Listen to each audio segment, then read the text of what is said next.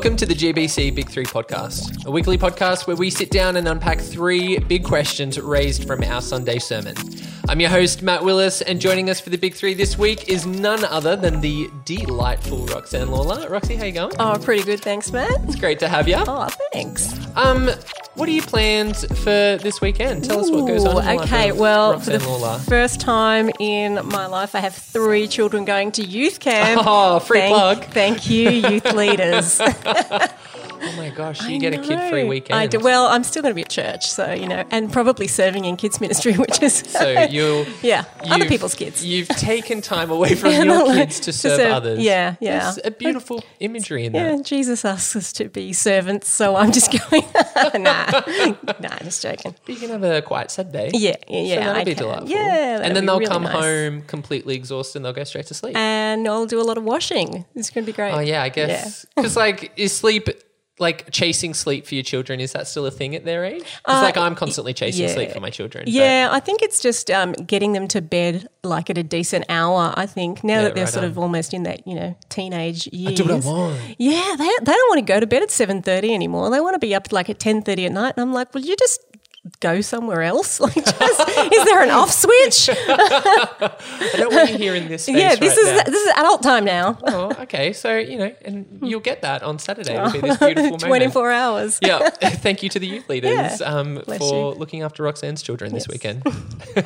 Well, in a moment, we're going to be joined by Mark Reeder, who preached during both our online and on site services this past Sunday. And Roxy and I will be putting the big three questions to him as we dive deeper into the invitation from this week's sermon. Now, for those of you who missed it, Mark continued in our series Seven Letters, Seven Lessons, drawing discipleship teachings out of the book of Revelations. And you can listen to that message again through our regular GBC sermon podcast. But for now, Rox, I'm really interested on your thoughts coming out of Mark's message. What kind of stood out for you? loving this series Yeah. completely. I think that challenge as to where my loyalties lie, like you Mm. know that whole sort of, um, you know, going down the the fitting into your culture and then following Jesus instead. Yeah. Um, yeah, that's been really hitting home. Um, in fact, on the way here today, I saw a ute that kind of ca- encapsulated the the message that we've been hearing. little so, sneaky uh, Jesus. yeah, a little sneaky Jesus moment. Um, I'm a very visual thinker. I think in pictures Yeah. um, more than anything. And so I saw this cool ute and it had this giant crucifix on its back window. And I'm like, oh, I'm not sure I'd really put a, a giant, you know, picture of Jesus on the cross suffering on the back window of my car. But okay, you do you, Yeah, yeah, yeah. ute man. And um, I'm like, you know, maybe he's a Christian. Maybe he wants people to know Jesus died for his, you know, their sins. Yeah. And then I looked and the, the Ute had, and I'm sorry if this is somebody's business, um, but it had like empire building Mm. and um, empire construction. And I'm like, oh, that's kind of cool. Um, and then I thought, hang on a minute, isn't that what we've been hearing about through Mark's messages and through Revelation? Is Yeah. is is what is it that um, that we're we're doing here? And and so for me, that that Ute became a bit of a metaphor. Am I in my life? Um, Am I advertising Jesus and Mm. Yeah. saying, you know, Jesus died for your sins? But am I literally building and constructing the things of the empire, being the things of the world, you know, sort of Mm. Yeah. empire in the world rather than kingdom and Jesus. Yeah. And so is that a kind of mixed metaphor that, Yeah, that. I'm sending out? You know, am I telling people, no, you got to follow Jesus because he, he died for your sins and, and he's the way to God,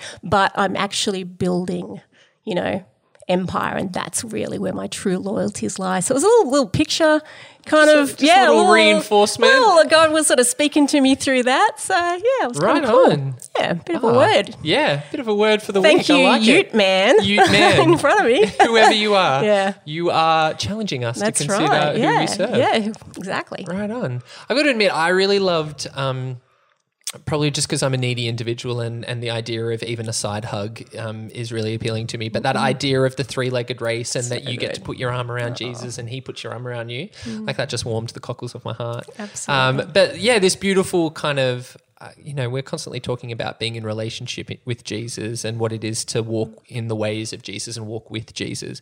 But actually, like, I really resonated with that imagery because there is just such a partnership in that and a real um, you can lean on and be supported by and he really is right there um, yeah, I just kind of I loved that that wasn't it? It was imagery. cool, just wasn't kind it? of it spoke my language, spoke my love language of just being a needy, requiring physical touch Just kind of hold me, individual. Jesus. Hold me Till the end of the line, till we cross the finish line. Get me to the end. Love yeah, it. absolutely. Yeah, no, it was really good. the more I say it, I'm just like, yeah, no, And this that's- encapsulates that's- my that's it. personality. Quick, someone get the ties, tie my leg to the leg of the Lord. Oh, it's a beautiful thing. Well, I think it's time for us to start looking at the three big questions submitted through Slido this week. So, Rox, what are our big three? Oh, we got some good ones, Matt. We Mm. got first one is what are the economic implications for Christians today in following Jesus?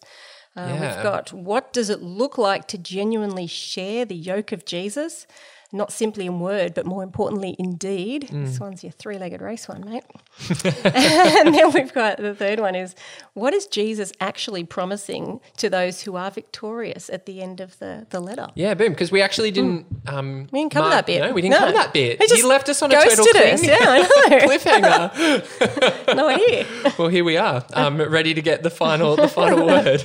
Well, um, looking forward to that. I think there's only one thing missing, and that is the man himself, Reverend Mark Rader, or what, what is Oh, it, Reverend I the Doctor Reverend Mark Doctor. Rader. I apologize. You've finally gotten it right. Yeah, I'm so sorry. I didn't mean to like Yeah, belittle your right. PhD. it's, well, it's actually only a doctorate of ministry. So, Okay. you, know, you know, belittle away. It's more than I've got, mate. um, how you going? You've got um, y- you you ghost. Speaking of ghosting, um, you ghost us on a Wednesday now because Morling's picked up again.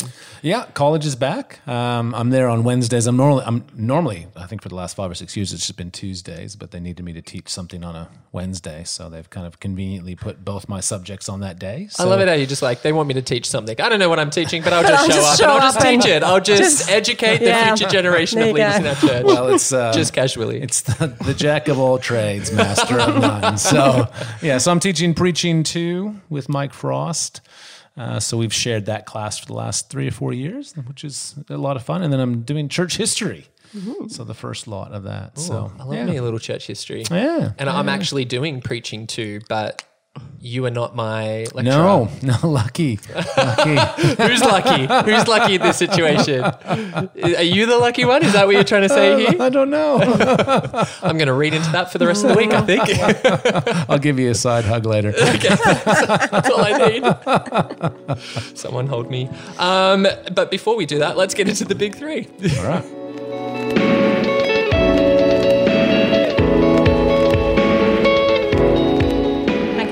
First question was What are the economic implications for Christians today in following Jesus? Yeah, I think, and I kind of alluded to this in the, the message when I talked briefly about discipleship and, and finances, because I think that it it felt a little bit, um, it felt like a bit of a stretch to to talk about financial stewardship for us when I think it's so different than it was for the, the church at Thyatira. Like I think very much it was a matter of putting food on the table rather than for us, like whatever economic implications there are, um, they tend not to be that, at least in the West. But I think the question of of um, economic implications for faith, I think there are some. You know, I, I think that you know, as I talked about in the message, I think generosity is one of those issues. What do we do with our excess? And I think our our world teaches us in ways subtle and not so subtle that we need things all the time, and, and I think we can just get sucked along with that. Um, and yet, I think we're called to use our finances in a way that reflects the kingdom principles and kingdom values and all those sorts of things. You think about the, I'm not sure what the love language is, but you know the whole, um, you know, like this, uh, what is it? Like the 1950s dad. You know, um, I show you I love you because I go out and get a job and I work hard and I I make sure there's food on the table. Yeah. You kind of think, well, so how can we use our finances to kind of further like the project of Jesus? You know, that kind of show our love to Him by wanting his projects to succeed. How can we kind of help that kind of financially? I, I think there are other questions. I think in terms of a financial implication, like things like. Um, you know, like there's a greater awareness about like supply chains, and you know, when I buy a shirt that's on sale for nine ninety nine, somebody somewhere is paying for that Yeah. right? Um, it's probably not me because I just got a great deal, but like just being aware of like the um, the implications of our purchasing habits, I think that becomes an economic implication for us. I think there's value in us paying more for things that we know are ethical. Yeah. You know, that seems to me to be a place where we can be deliberate and intentional about um, about our finances. And I think it's any any time that we can be more deliberate and thoughtful about our finances. I think that's where discipleship and economics hit together. Um, because as I said in the message, I think that you know, uh, finances, wealth, money has a subtle bias against following God because it promotes independence, it promotes security, it promotes control that sits outside of really our relationship with God. And if we're never thinking about it, it will just it, it will gradually pull us along with its current, hmm. even though it's not a particularly strong current necessarily. And so I think we just need to be thinking. So in our economics, you know, thinking about how we purchase things and thinking about our generosity and those sorts of places. I think that's probably the the most significant place for us you know, I think as Christians, we there's a I think there's an expectation that we we give to those in need to to support the work of ministry uh, here and abroad. I think there's lots of um, rationale for us to be doing that, but again, that feels like a slightly different question than the ec- and economic implications, so to speak. So, I like, you know, where else do you guys? Well, I'm wondering, like, just as I kind of read that question, because a, a lot of, I think a lot of that language of economic implications came from the cultural context of the time and how, um, for Christians, they were really. Um, isolating themselves from the empire and how that really just impacted um, just a myriad their life in a myriad of ways. But i wonder like can we use that terminology in a more um, metaphorical way? Like because like economic implications um, implies to me like a cost is mm. paid. So like what are the what are the things that cost us mm. within you know the world today um, mm. as as followers of jesus? What does it what are the things we're going to have to pay for? Maybe not necessarily financially but metaphorically in our in our journey with jesus. Yeah, I mean, I think, I mean, again, to kind of kind of take it slightly differently, I think I, I think there are things. You know, if we thought about, you know, if if all, if what we believe is true, right? Because we would say, hmm. right, that all we've received is from God, and we are stewards of what we have received. Hmm. Well, if that's actually true, and He does the accounts. And it's all his. Have we stewarded it for his purposes? You know, and so I think some of the hmm. cost is probably in us saying, you know what, I'm going to abstain from something that I could purchase or an event that I could attend or a thing that I, whatever it might be. Yeah. In order that I would have more financial ability to support the work of God wherever it might be. Hmm. Like that would be a cost. yeah Now, no one's enforcing that upon us. I think for the for the first century believers in the Book of Revelation, they were kind of being forced to ask questions. Yeah. Whereas I think part of our danger is no one's like there are no economic costs to following Jesus. In- in- you know, in that sense. Mm. Yeah, yeah. I suppose it's possible to lose work because of your Christian principles, but I think that would be more the exception than the rule. Mm. yeah Um, a- and I think that the question of you know paying a little bit more for ethical goods. I mean, okay, we pay a little bit more, but it's not it's not breaking the bank. Yeah. But I think for us, uh, again, at the highest level, one of the I think one of the fascinating ways in which um, the the temptation of empire is described in Revelation is through the imagery of sexual immorality and drunkenness alongside of it. And you think about so there's a lot of talk about the intoxication of the, the, the prostitute on the beast, all that kind of stuff. Mm. And I think that there's something for us to recognize that wealth and power and influence has an intoxicating effect, mm. right? We see it happen again and again and again in our society, right? Mm. Where people, for the sake of money, make really bad decisions about their families, about their about ethics, about other people. And so there isn't a, and you think about the, the, the imagery of intoxication and what happens when you're intoxicated, right? Well, you you know you lose your ability to make good decisions, um, right? Like there, you, you you're led by your emotions more than right. All those sorts of you things. You normally think you're a better singer than you actually are yeah just you know i'm yeah speaking for a friend you know, but I think that all of those sorts of things, inhibitions drop, all of Mm. that kind of stuff, right? You're more willing to sing. And, you know, even if you do know that you're not a great singer, you're more willing to have a crack at it. And you think about that in terms of, you know, the stories we hear. And I think if we're honest, the things, the ways in which we respond as well. Mm. Money has an intoxicating effect. Mm. Wealth and influence has an intoxicating effect. And if we're not careful, we can get drunk on it. Mm. And then we're making a whole series of really bad decisions. And, you know, I think it's, you know, in, I think it's in chapter 17 when John, Um, sees this woman, he's amazed at her. And there's this mm. sense that he doesn't even see the evil or the like he just goes, Wow, like it's Yeah. just amazing. This image of wealth and power and mm. influence and beauty and just oh alluring.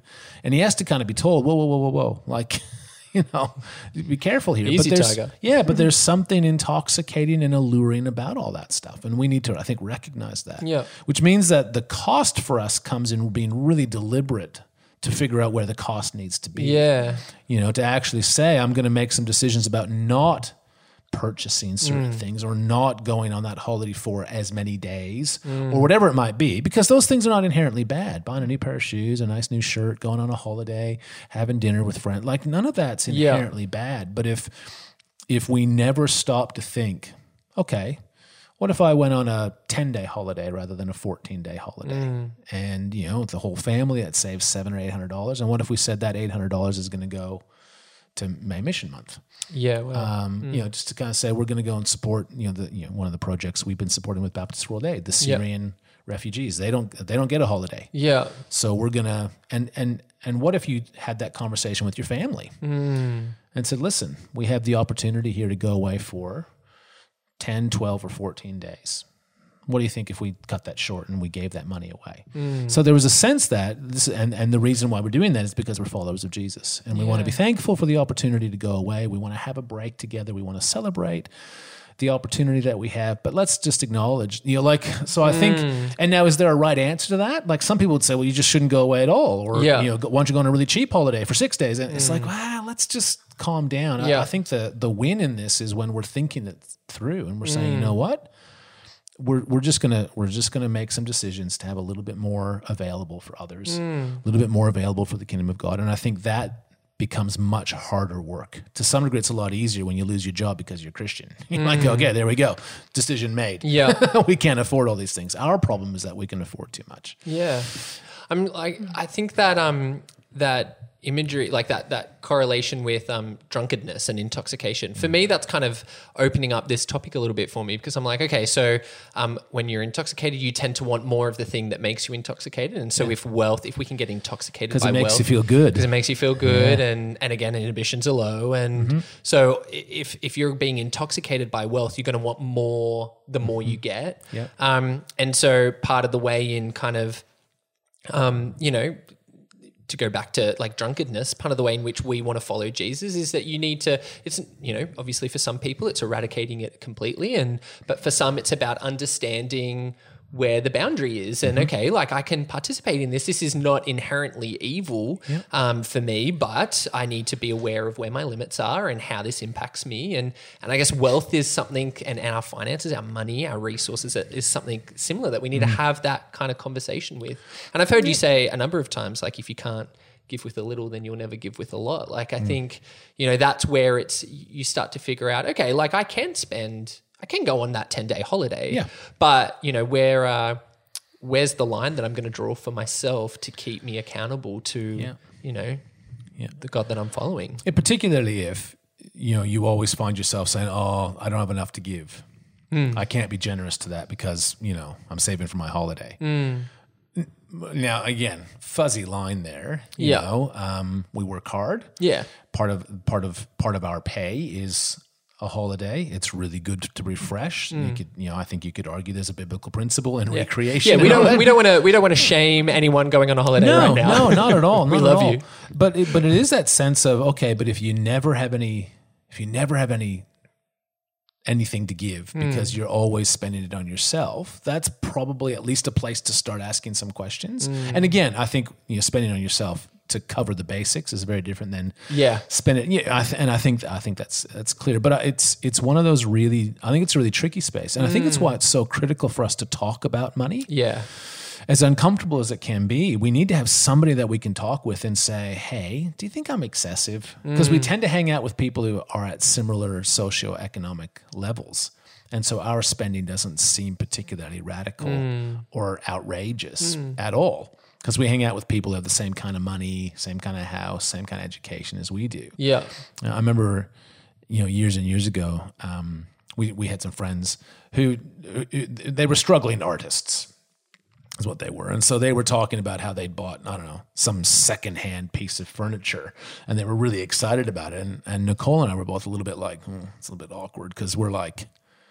You're so poor, you know, and just kind of thinking to ourselves, what is it for us then that Yeah. we're like, where where we just sort of it wasn't so much that you know their situation but that we felt that there'd be stuff in our lives in our home that would have felt excessive to them hmm. just as we looked at people who were wealthier than we were and just kind of going it's so excessive and over Yeah. the top like what's wrong with them hmm. and just kind of going what's the economy of scale in that Yeah. space you know and having somebody even at your own level to kind of go you know, like your own kind of economic sphere to kind of go okay let's think this through together because there's no sense talking with people who are a lot wealthier about how I should be. Like it's just different, different circumstances Yeah. in lots of ways.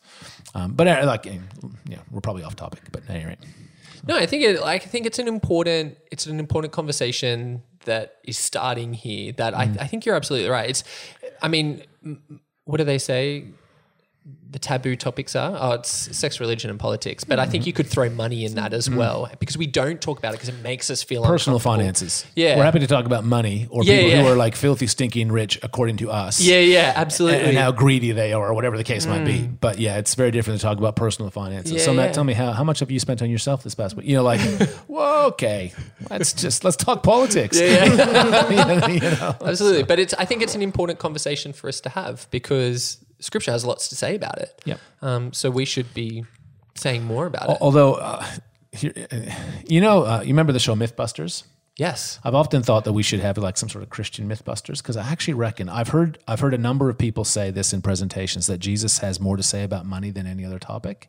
Have you ever heard anyone say that? Yes. Apart from the kingdom of God. Yeah, I was yeah, just yeah. about to say. I'm Yeah. pretty sure he talks about the kingdom way No. more. Well, that's yeah. Yeah. And, and I've a- I've actually the, the last time I heard someone say it, I actually asked. The last two times, I've actually gone up to them and said, "Doug, do you have a do you have a quote? Like, do you have a like a reference to Yeah. that? Like, who is it that did the research to figure that one out? Because I'm pretty sure he talks about heaps of stuff more Hmm. than money, and yeah, and no one's and everyone's kind of gone, oh no, no, I haven't. And I'm like, I reckon it's a myth, but I haven't actually taken the time to figure out Oh, really? how you would Challenge for the nerds. Let's go, Well, Bible nerds. because I think the question is how do you code what Jesus has to say, Yeah. right? So you know, like the the um, parable of the prodigal son is sort of about money because Mm. the son takes the money and blows it all, but it's not actually about money. No. Like it's not about money at all. Just as the woman who loses a coin, is that a parable about money? No, not at all. But there's quite a bit of money in the parable. The widow's Yeah. mite is about the widow's money. might. You That's know, definitely about money. yeah, but you know how many more of those places are there? Like there's the rich fool, Mm. but the point is not about this. So I, I, I wonder if there's if someone hasn't just kind of gone through and searched money, you know, and gone, oh look, 15 references. But I, I have I've been too lazy to do it. So there's the challenge for our listeners. If you want to do some sort of if you're into like social coding of like If you want to do a yeah, spreadsheet, spreadsheet, people. work it all out. Is this um? I'm trying to. im- I'm trying to um. Apply what I've learned in life groups, how to apply the Bible. Is this a descriptive, ex- as exemplary? descriptive uh, an exemplary action. Sometimes, Yeah, because then that's the question. And is What- that where it gets lost? Because it's not always. Well, I think it's it's primarily, and then we should probably get on to the second Yeah, question. we should, But I- like, talk about it. We're, we're just shooting We the breeze. we have gone in like, a what is this completely about? I do tangent. think that there's a lot of places where Jesus talks about money where the point is actually not about money. Yeah. You know, so like the widow's mite, the rich young ruler, those would be two places where you go, yep, money's at the very heart of that. Yeah. But then there's stories that Jesus tells where money is simply an actor in it, Mm. right? Like the widow, so the, the woman who loses the coin Yeah. and sweeps it up. The point is not that she had 10 coins and lost one. The point is that she swept and looked and looked and looked and looked. And when she found it, she celebrated. Mm. So it could have been about sheep, it could have been about sons. So Yeah. the money there, okay, Jesus talks about money, but he's not talking about money. Mm. So I, at any rate, I just I reckon it's a myth. I don't think that Jesus actually talked about money more than anything else. So. But again, I just haven't taken the time to figure it out, so I might be wrong. But if you've got a quotation, let me know It's as our well. new I'd show, interested Mark in both Rader's ways. Bible Busters. Bible Busters. Oh, the problem is I've only got one episode. It's better than Bible bashing there. So, that's right. That's right. That's right. um, right on, let's move on to question two before we get sidetracked once again.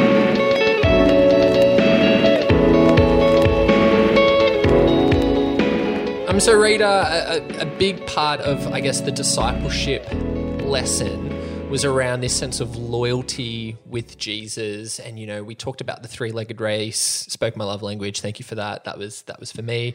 You also talk about um, the passage in Matthew and, and this imagery of the yoke.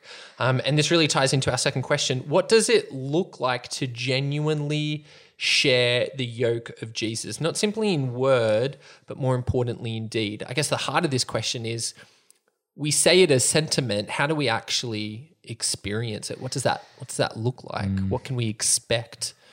Yep. Yeah.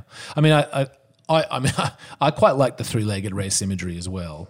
Um, in part because it's a little bit more fun than, than the yoke. Like cows never look like they're having fun. I mean, especially when they're yoked to something. But I, That I and actually a three-legged race, there's a winner. And there's, there's a winner. just putting it out there, You get Raiders a a ribbon at the end. Um, but I actually think that if there's one thing that's lost in the in the three-legged race, it's actually that there is work to be done.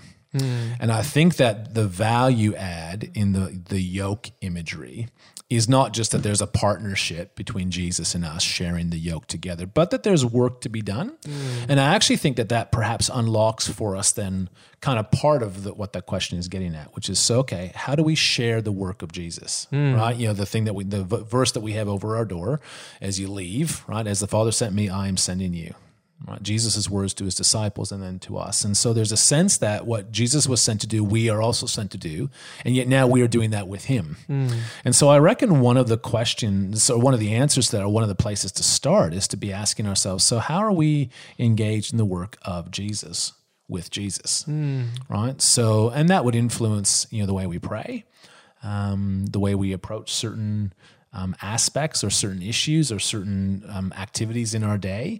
Uh, and I think it, it helps unlock some of that a little bit to make it a little bit less, you know, because I think you know, like discipleship can kind of mean So many things. anything, Yeah. you know. And so we kind of go, like, what are you on about? Uh, but I think kind of going, okay, we are sharing the work of Jesus, right? He's he he's got work to do, right? And he's invited us to join him. So how do we walk with him in his work? And I think that's where we want to start thinking that stuff through a little bit more. So. Um, you know, asking ourselves questions about how how do I serve the purposes of the kingdom in my work or my union or my neighborhood? Um, how do I serve the purposes of the kingdom in this conversation? Yeah. Um, those sorts of things I think can be really helpful places to start. Um, I, like, I, I, like, what do you, what aspects of the image of the of the yoke, for instance, were the were kind of, you kind of speak into that? like, you I don't know know, what your question I is. mean, All right. We ask the questions here, Rita. gotcha. Sorry, I know my place. Rephrase Stay in your lane. I think well, it's it's that whole idea about you know like I think that the power of those images is that they invite us to be imaginative, right? Which Yeah. is why I, again I, I quite like the three legged race because it just opened up for me a very different image hmm. and set of images. Uh, You know, I I think the two parts, you know, the laughter was one and the arms around each other to kind of support each other. Like I hmm. just kind of liked that idea. Hmm. Um, of learning to walk with somebody else in that space. So I think there's value in, in that. B- but, you know, the image Jesus uses is that of the yoke. Yeah. It's a bit foreign for us, obviously. I think we, we can picture one, but I have no idea really how they work. Um, I have no idea what happens if one cow starts to get ahead of the other cow. I have no idea. Mayhem. What, yeah, I'm sure. Pure mayhem. I don't know what it means. Like, you know, Crooked It doesn't field. sound. Crooked It doesn't seem really complicated. on. Complicated. to, to be yoked together and just kind of pull something. I, like so. Says the guy who's never farmed in his life. am well, that's right? just it. So I'm probably missing a whole bunch of the metaphor. You know, it's kind of like one of those. As I'm sure it's a great metaphor, I don't get it. Um, so you know, it's like when I use hockey metaphors, nobody understands. No one one understands knows. it. but they're really good. They're really clever. The- Sure. Didn't the Jews also talk about um, the yoke of Moses? So, like back in in, the, in those times, you know, when you followed the law, you took on the, the yoke of Moses. So you uh, were yoked to Moses, yoked to the law, and that was the path you walked in, right? So you had a heavy burden, which was the law, and um, and we know that no one could fulfill the law. The only person to fulfill the law was Christ. Yeah, And but I think uh, if Yeah. I can if I can be a little bit nitpicky, Yeah. I think that the the law as a burden is a very Christian way to think it about is the law. very Christian. Yeah. Like the Pharisees didn't sit there and say, "Man, we're under such a burden." Jesus said, "You've made this a burden." Uh, which is, so I, I think it's important that we recognize that they were to walk in the law, mm. right? But for them, that was the way of life, hmm. right? That was the way to make sure mm. that they were then Yeah, doing that the right shalom. things. Yeah.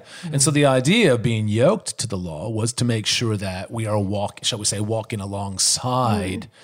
Mm. the guidance, like yeah, the, the guidance of the law, the How do we way you this? should How do we go. How do life we well? do it? Well, This you is how you yoke yourself life to the Yeah. that, and that's the way Yeah. you do it. And Jesus is saying, no, actually, you need to put that down, put that aside, and take my yoke on. And and it's a person, not a Yep. not a book, not a set of rules. It's you know you have this relationship. So for me, I guess I think is um, Jesus is asking us to you know do the three legged race with Him, take on His yoke. But what is it that we have put on upon ourselves that we actually need to set aside? Um, stuff that Jesus has never asked us to carry, stuff that He's never asked us to do. You know, what are we gonna what are we gonna offload in order for us to have that really, you know, the tight three legged race so that we can put our mm. arms around him? Is there stuff that I've, you know, burdens that I myself have placed on myself? And Jesus is saying, I didn't ask you to do that. Mm. You need to let that go. Throw that behind you in the field.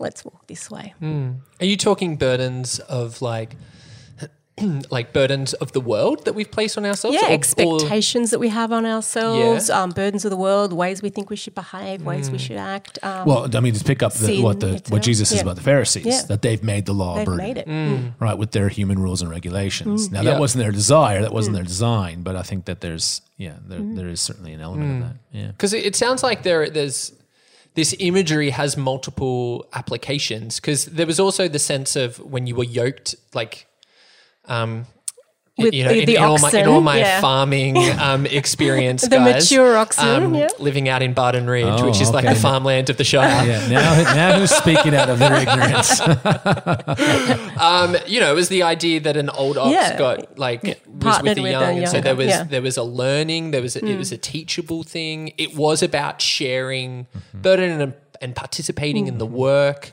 um, and and yeah, you wouldn't want to put on more than than was Yeah, necessary. yeah. So I guess this idea of of actually living out the imagery of um, you know, being yoked to Jesus is to, to live that out in, in the day to day is to be learning from him, participating in his work. And like you said, Rox, letting go of the things that don't actually add value to our ongoing mm, walk with mm. Jesus. Yeah. yeah i think one of the other pieces in it is that you know like it was an image of apprenticeship disciple mm. and so there's an element of, of kind of asking ourselves okay so if i'm Jesus's apprentice and the idea is that i'm going to take on his you know like if you think about an apprentice His trade. Yeah. So at the end of this, uh, Jesus says, "Okay, you're you're fully qualified to do my work on your own without supervision, and you can go train others."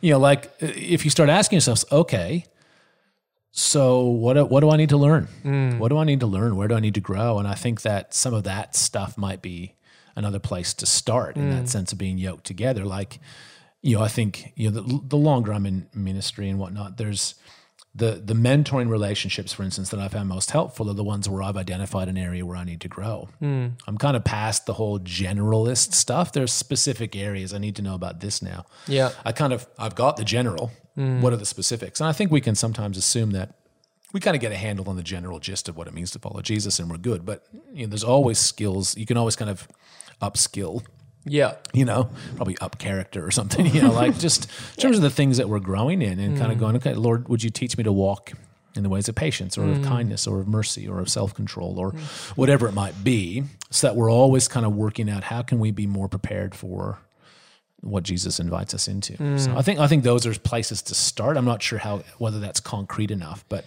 apart from actually saying read this book in this way and do these five things, and I'm not sure that there's a That'd be nice. it would be nice. I'm we do sure keep that- talking about like just give us the formula, I know. and you're yet to yet to deliver on that one. But that's fine. We'll keep having you back. That's not a I'm problem. still a, I'm still an apprentice. I don't know the formula. But I guess that like, and, and we talk about this a lot. It's one of our values. Like it's that on purpose audit of our lives. Um, and that's not something that you just do when you give your life to Jesus. It's something that you choose to do every day. Um, you know, where do I need to grow?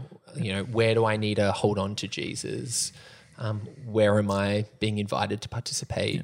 And and not just identifying it, but then stepping out in that. Um, I think we kind of expect it to fall in our laps too often, and it's like actually no. Like if I've if I've if I've yoked myself to Jesus, then I like like I need to be moving forward myself. Otherwise, um, yeah, that's going to hurt, That's right. and you're going to get crooked crops. Which is a different metaphor. Which is- altogether. All right, that's enough with the farm analogies. Let's move on to question three.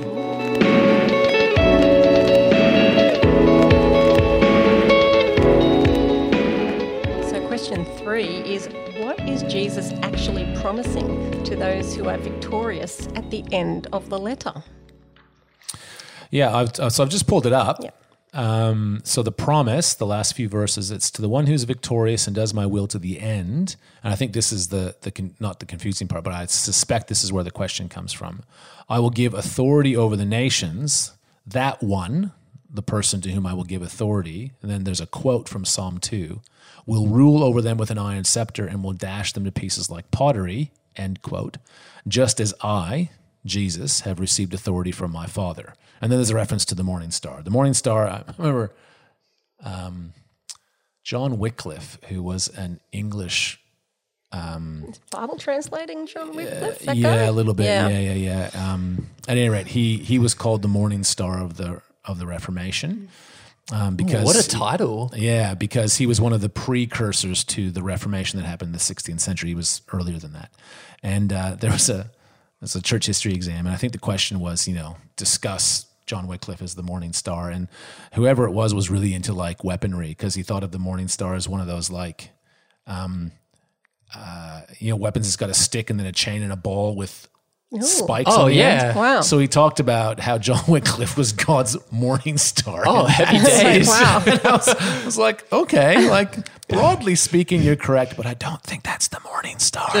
You know, I think it's the first star in the morning, right? star, yeah, yeah, idea. yeah. But I, again, I suspect that just made me think did of you give the essay? Yeah. I can't remember. I think he passed mostly because I was afraid he'd come after me with the morning star. so You are teaching church history. Maybe you'll see what maybe other I'll see, weaponry yeah. comes up this Yeah. semester. Well, it was, it was that idea of, you know, he just, anyway, he answered the question, but just not in the way I anticipated.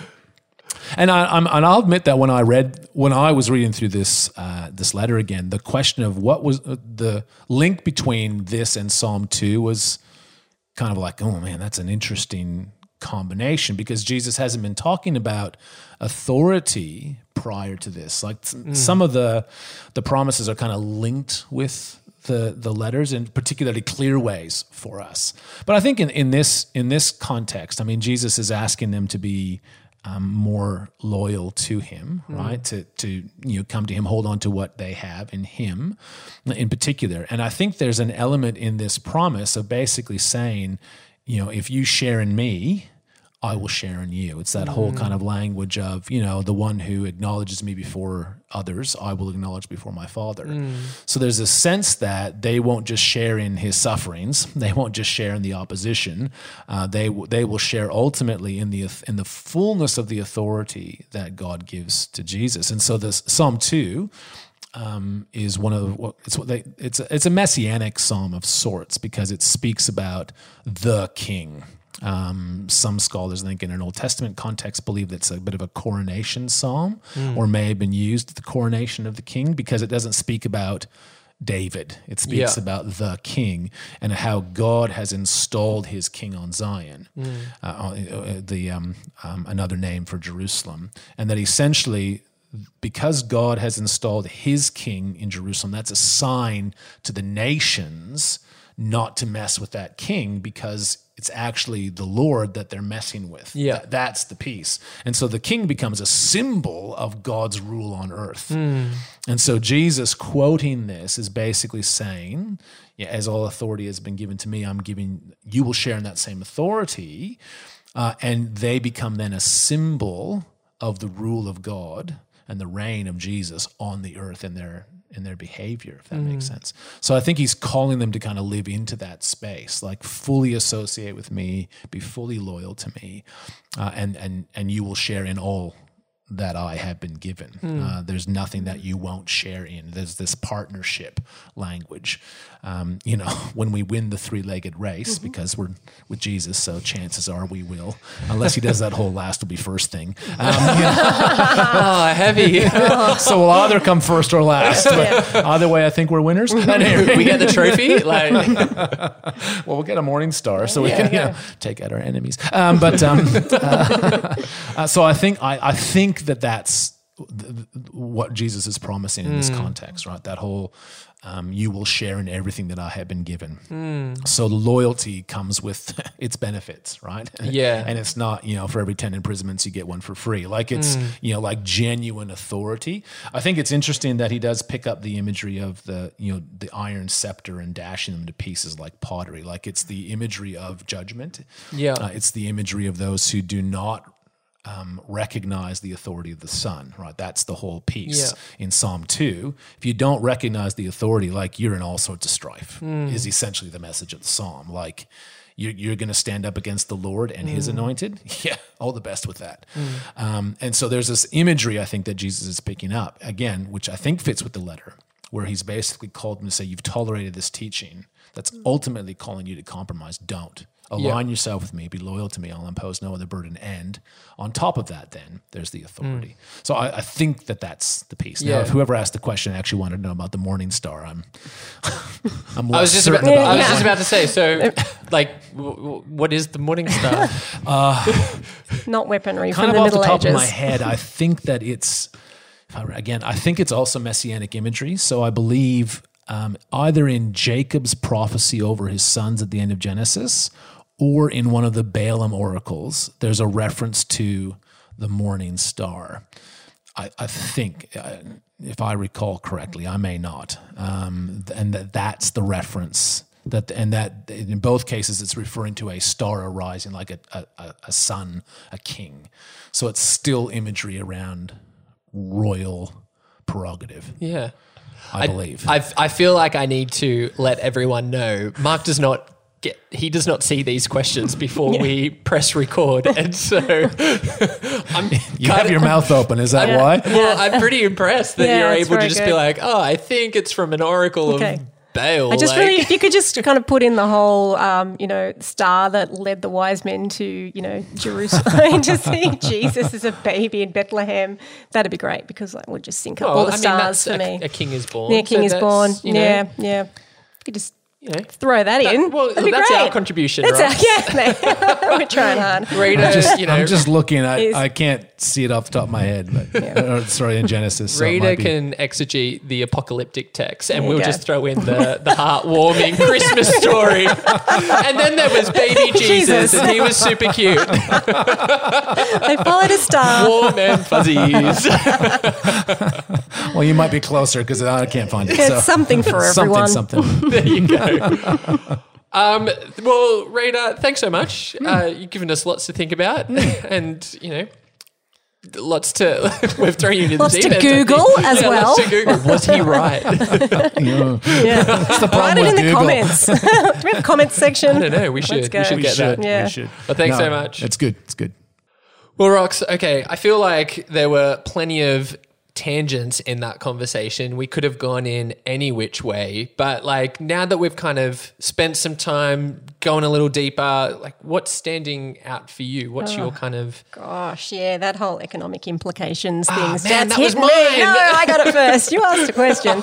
Uh, yeah, that's that's a good challenge. You know, Mm. like, do we do I give and like like yeah sacrificially? Yeah. is there pain there? You know like um and just a few times in the old testament you know i mean people have said um you know um I won't give an offering unless it costs me something, you know. Yeah. Like I, you know, you want to give God your first fruits. You want to give um, God what is right and proper and due to Him. Yeah. And so I think that's been a challenge for me today. Is and not only in terms of my finance, but in terms of my time and my attention Yeah. and and um, my patience and um, inviting people into my world.